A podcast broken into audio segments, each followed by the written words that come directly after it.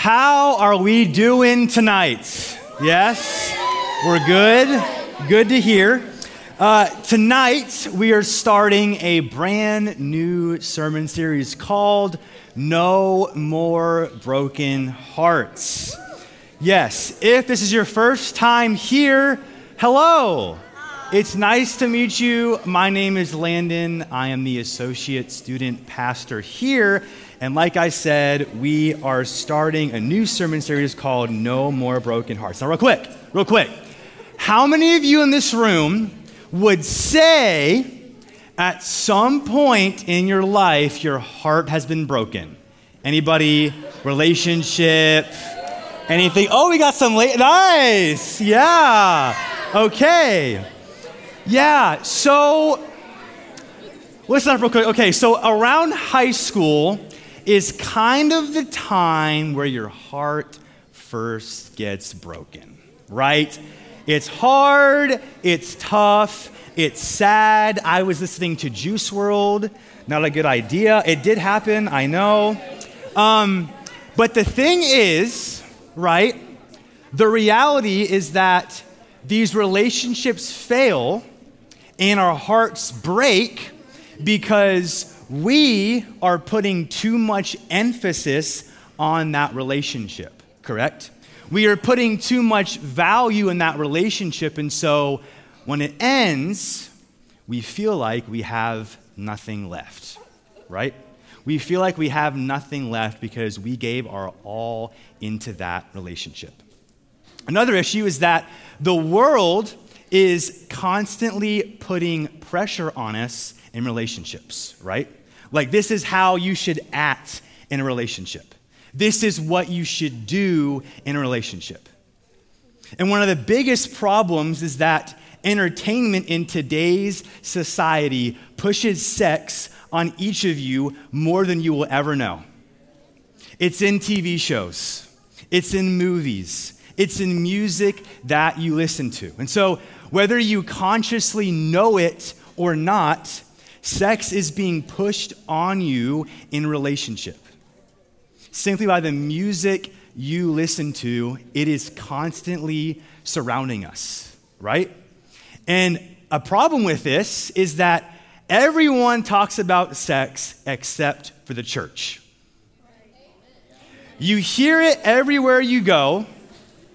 It's constantly surrounding you. So it is a shame that the church can't stand up and talk to you about sex. And so today and for the next four weeks, that's exactly what we are going to do.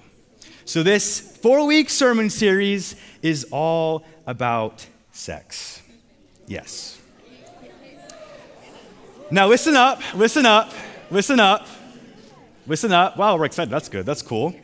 Uh, the ways people sometimes talk about sex these days tends to leave out aspects that are really important, okay? People leave out really important details. And so this series is all about asking the question what if there's more to it than we think? What if there's more to it than we think? What if there's more to it than what you watch on TV? What if there's more to it than what you hear in music? Now, I understand and I realize that this topic can be awkward. I understand that. And so we're going to back up real quick before we get into anything today. And I'm going to tell you about a time, the time that I learned about sex in the church, right? So I went to a church called First Baptist Tomball. Okay? And we did a sermon series all about sex, and it was called True Love Waits. Okay?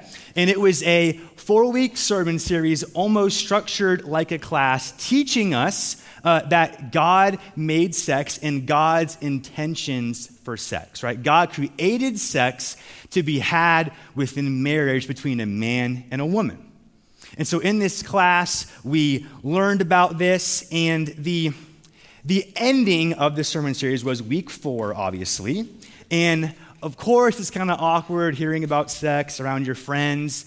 But at the very end of the sermon series, uh, there was this little sheet of paper that every person got. And I had to sign it. I got to sign it. My parents got to sign it. And it basically said that I was promising that I would save myself for marriage. And you can get a ring or whatever you want. Um, and so the awkward part about this, right? It's, it was a good lesson. Um, it's the truth. And it was awesome. But the most awkward part about my experience was that on the, on the final sermon series, I had to walk down the aisle similar to this, right? I had to walk down the middle aisle with both my parents, walk to the stage in front of all my friends, and sign this piece of paper. Okay, so here's the thing. This is this is eighth grade. This is this is junior high Landon walking to the stage to sign a paper about sex. Okay, kind of awkward. I know, but here's the thing right? The hope in this sermon series is that no matter what, my experience won't be the same as your experience because of the way we're going to talk about sex for the next four weeks, right? I'm excited about the sermon series because I hope that we get to pour a lot of truth into you that sex is a good thing. Why? Because God created it. And the issue is that we push this topic away because we're maybe ashamed by it or afraid of it. And the question is why? We can talk about every other good thing God made, but for some reason we don't talk about sex. And the more we push it away, the more it can get us in trouble later in life. And so that's why I'm excited about the next four weeks. So here's the thing this is different. This is a different sermon series, but I ask that tonight you would pay attention, okay? This is going to be one of the most important sermon series that we do because, as, we, as we're going to learn later, sex is powerful. And if you mess with it, that power can ruin your life, okay? I'm going to pray for us, and then we're going to get into it. God, thank you for tonight. God, I thank you for these tough conversations that we get to bring to the table to these students. God, thank you for your word and thank you that everything you made was and is good. And so, God, would you speak through me tonight? Would you use your word in a mighty way? And God, will we learn tonight the way you designed sex to be? God, you are good and we love you. Amen. Amen. All right, here we go. So, regardless of what your experience has been with the talk, okay, whether you got it from a parent, your health teacher, at church, your friends, the internet, or not at all, something we can probably all relate to is when it comes to sex, everyone has an opinion. Okay? Everyone has an opinion, and this makes things really difficult. Because when everyone has an opinion, we don't know who or what to listen to. And it raises some questions like, what should we believe? Where do we go to find out what we really need to know? And the thing is, with as many messages as you have already gotten about sex, what if there was still something more to it than you think. And that's what we're going to spend our time talking about today. Today, we're going to break down the wall and talk about it because one way or another, you're hearing about it. So, a, a quick little truth point right here. Um, have you ever tried to jump in the middle of a TV show?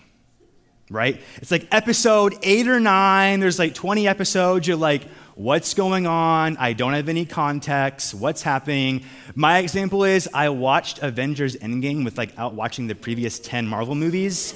Not a good idea. Had no idea what was going on. It's fine. But in order to learn about sex, we have to go back to the beginning. We have to go all the way back to the book of Genesis. All right? And Genesis opens with the creation of the world. It's the story of God's intentional work to make the world. And on the sixth day, God created human beings. And so tonight we're going to be in Genesis chapter 1, verses 26 through 28. So right now, let's all stand in honor of God's word, and I'm going to read Genesis 1, 26 and 28. It says this. Then God said, Let us make human beings in our image to be like us.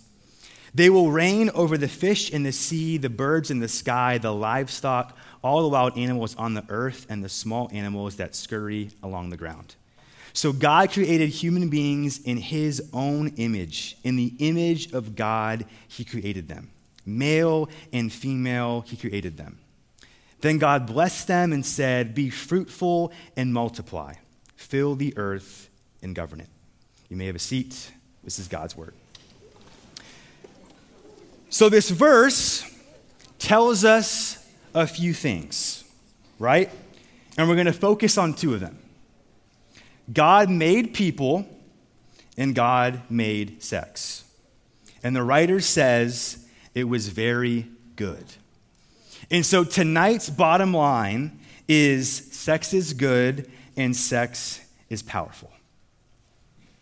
Sex is good, right? It's, it's an expression of love and trust and vulnerability. And sex is powerful. It brings two people together in a very intimate way.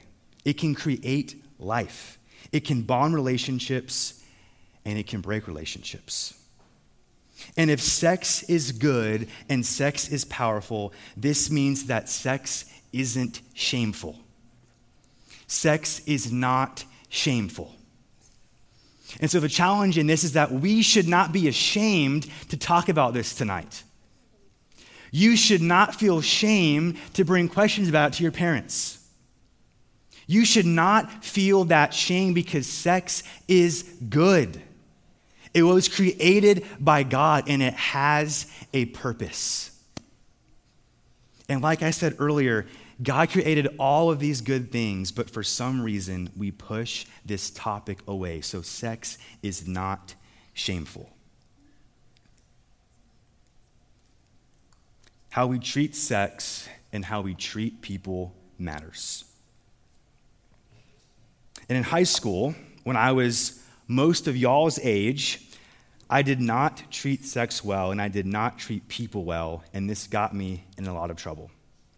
It created chaos at home with my dad, and I ended up hurting a lot of people. Because sex is so powerful, if we don't treat it with the power it deserves, that power will ruin our lives. Listen up to this one. It will divide your soul and create voids in your life that you begin to believe only sex can fill. Because sex is so powerful, if we don't treat it with the power it deserves, that power will ruin our lives. And at the age of 16, I did not have a very wide angle view of my life, right?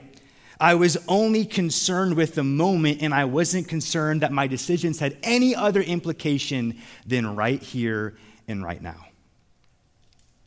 And so I, I want to begin this sermon series by saying, I did this wrong. I messed up.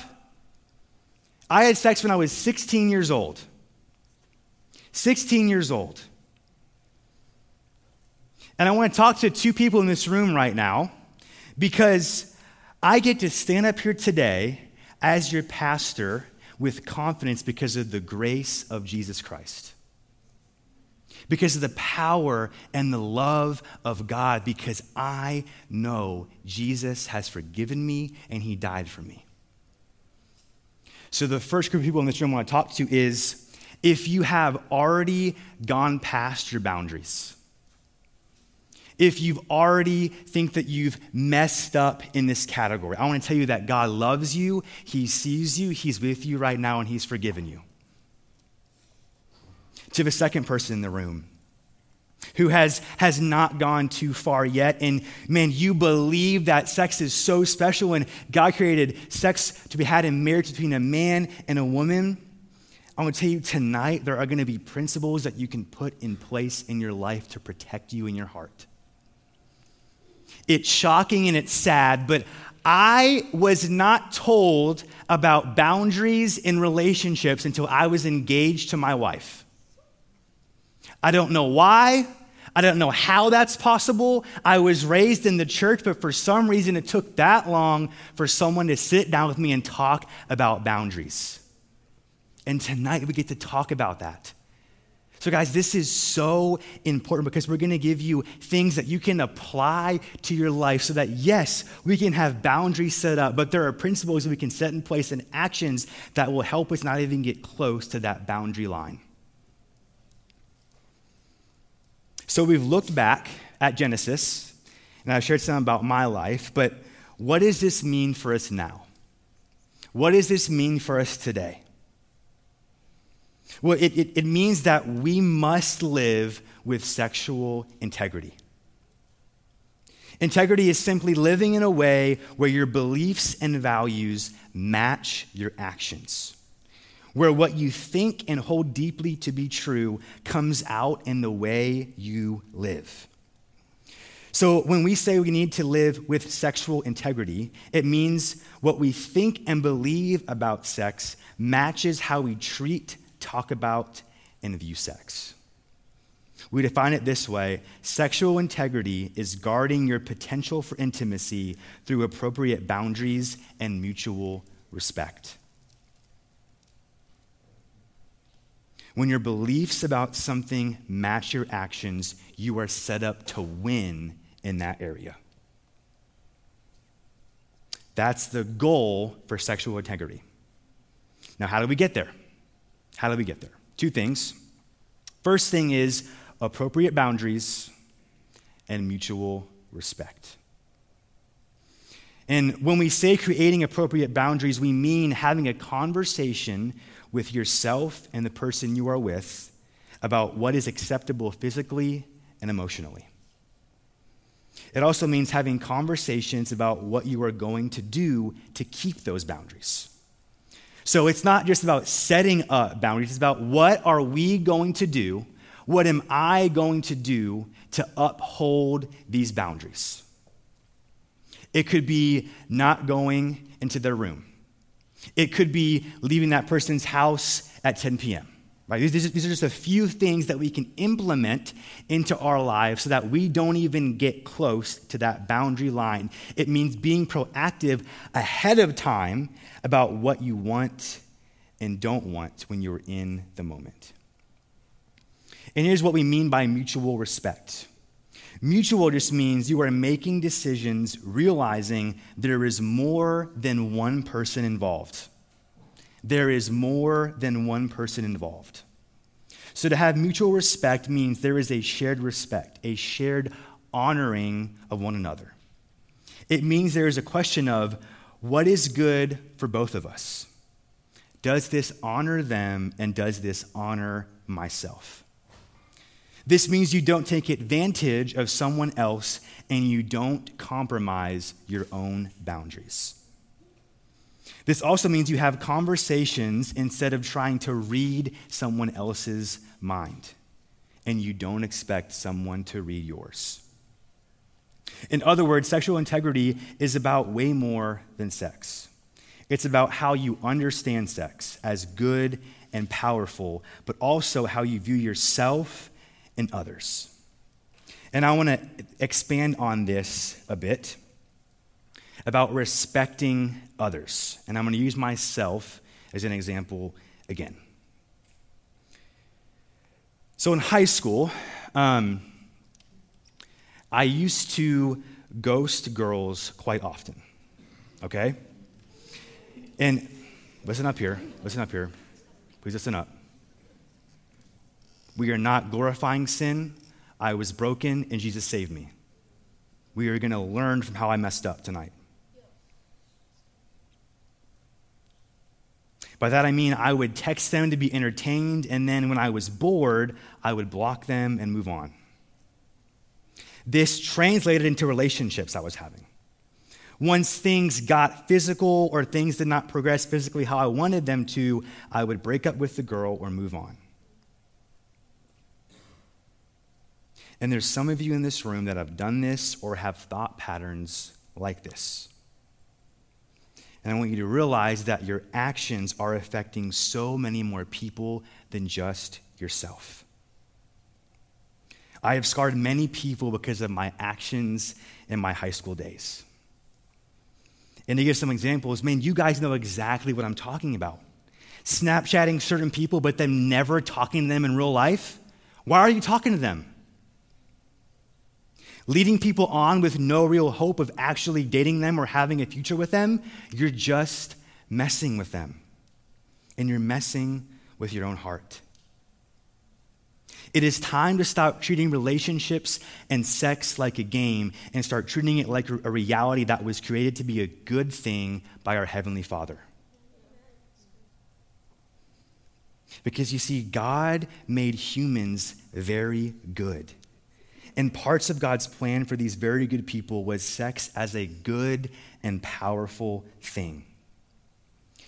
If we do not view sex the way God created it to be, its power will ruin our lives. You will chase after relationships for the wrong reasons, and your view of love will become distorted. Your view of love will become distorted. If you are not careful, your patterns in relationships will misinterpret to your soul what love truly is. Because you will start to look for the thing that will never satisfy you. You will start to look for the thing that brings us to such a high level, but then leaves us so low.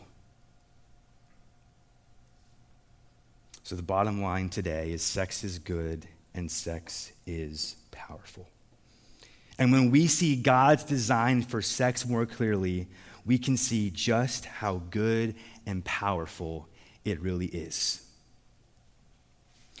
So, as you can see, guys, this is much more than a sermon series of a pastor telling you, please wait till marriage to have sex. Yes, that is true, and you should, and that's how God created it to be. But there are steps here. There are things that we're going to have to learn that are going to help us implement boundaries and things in our life that can help you along the way. So, guys, tonight's going to be good, and tonight's going to be powerful. And once again, I know I know it's a little bit awkward knowing that we're about to go to groups and talk about sex. But as I've said, we cannot keep pushing it down. We cannot keep pushing it down. This is a time to share struggles, share victories in your life. This is a time to learn and grow together so that we can ultimately be closer to Jesus and hold on tightly to the way He has created sex to be. So I'm going to pray for us, and then y'all are going to go to your groups. All right? God, once again, I'm just, I'm blown away at your grace, your mercy, and your love. God, would you grant to each person in this room just a new sense of confidence and comfortability in their group tonight? God, I pray for our leaders in this room. I pray that you would give them confidence and comfortability, God. God, we want to bring this topic to light. Why? Because it's good. You have created it to be good. And God, it ultimately glorifies you. So, God, would you be with every single group tonight? We love you, God.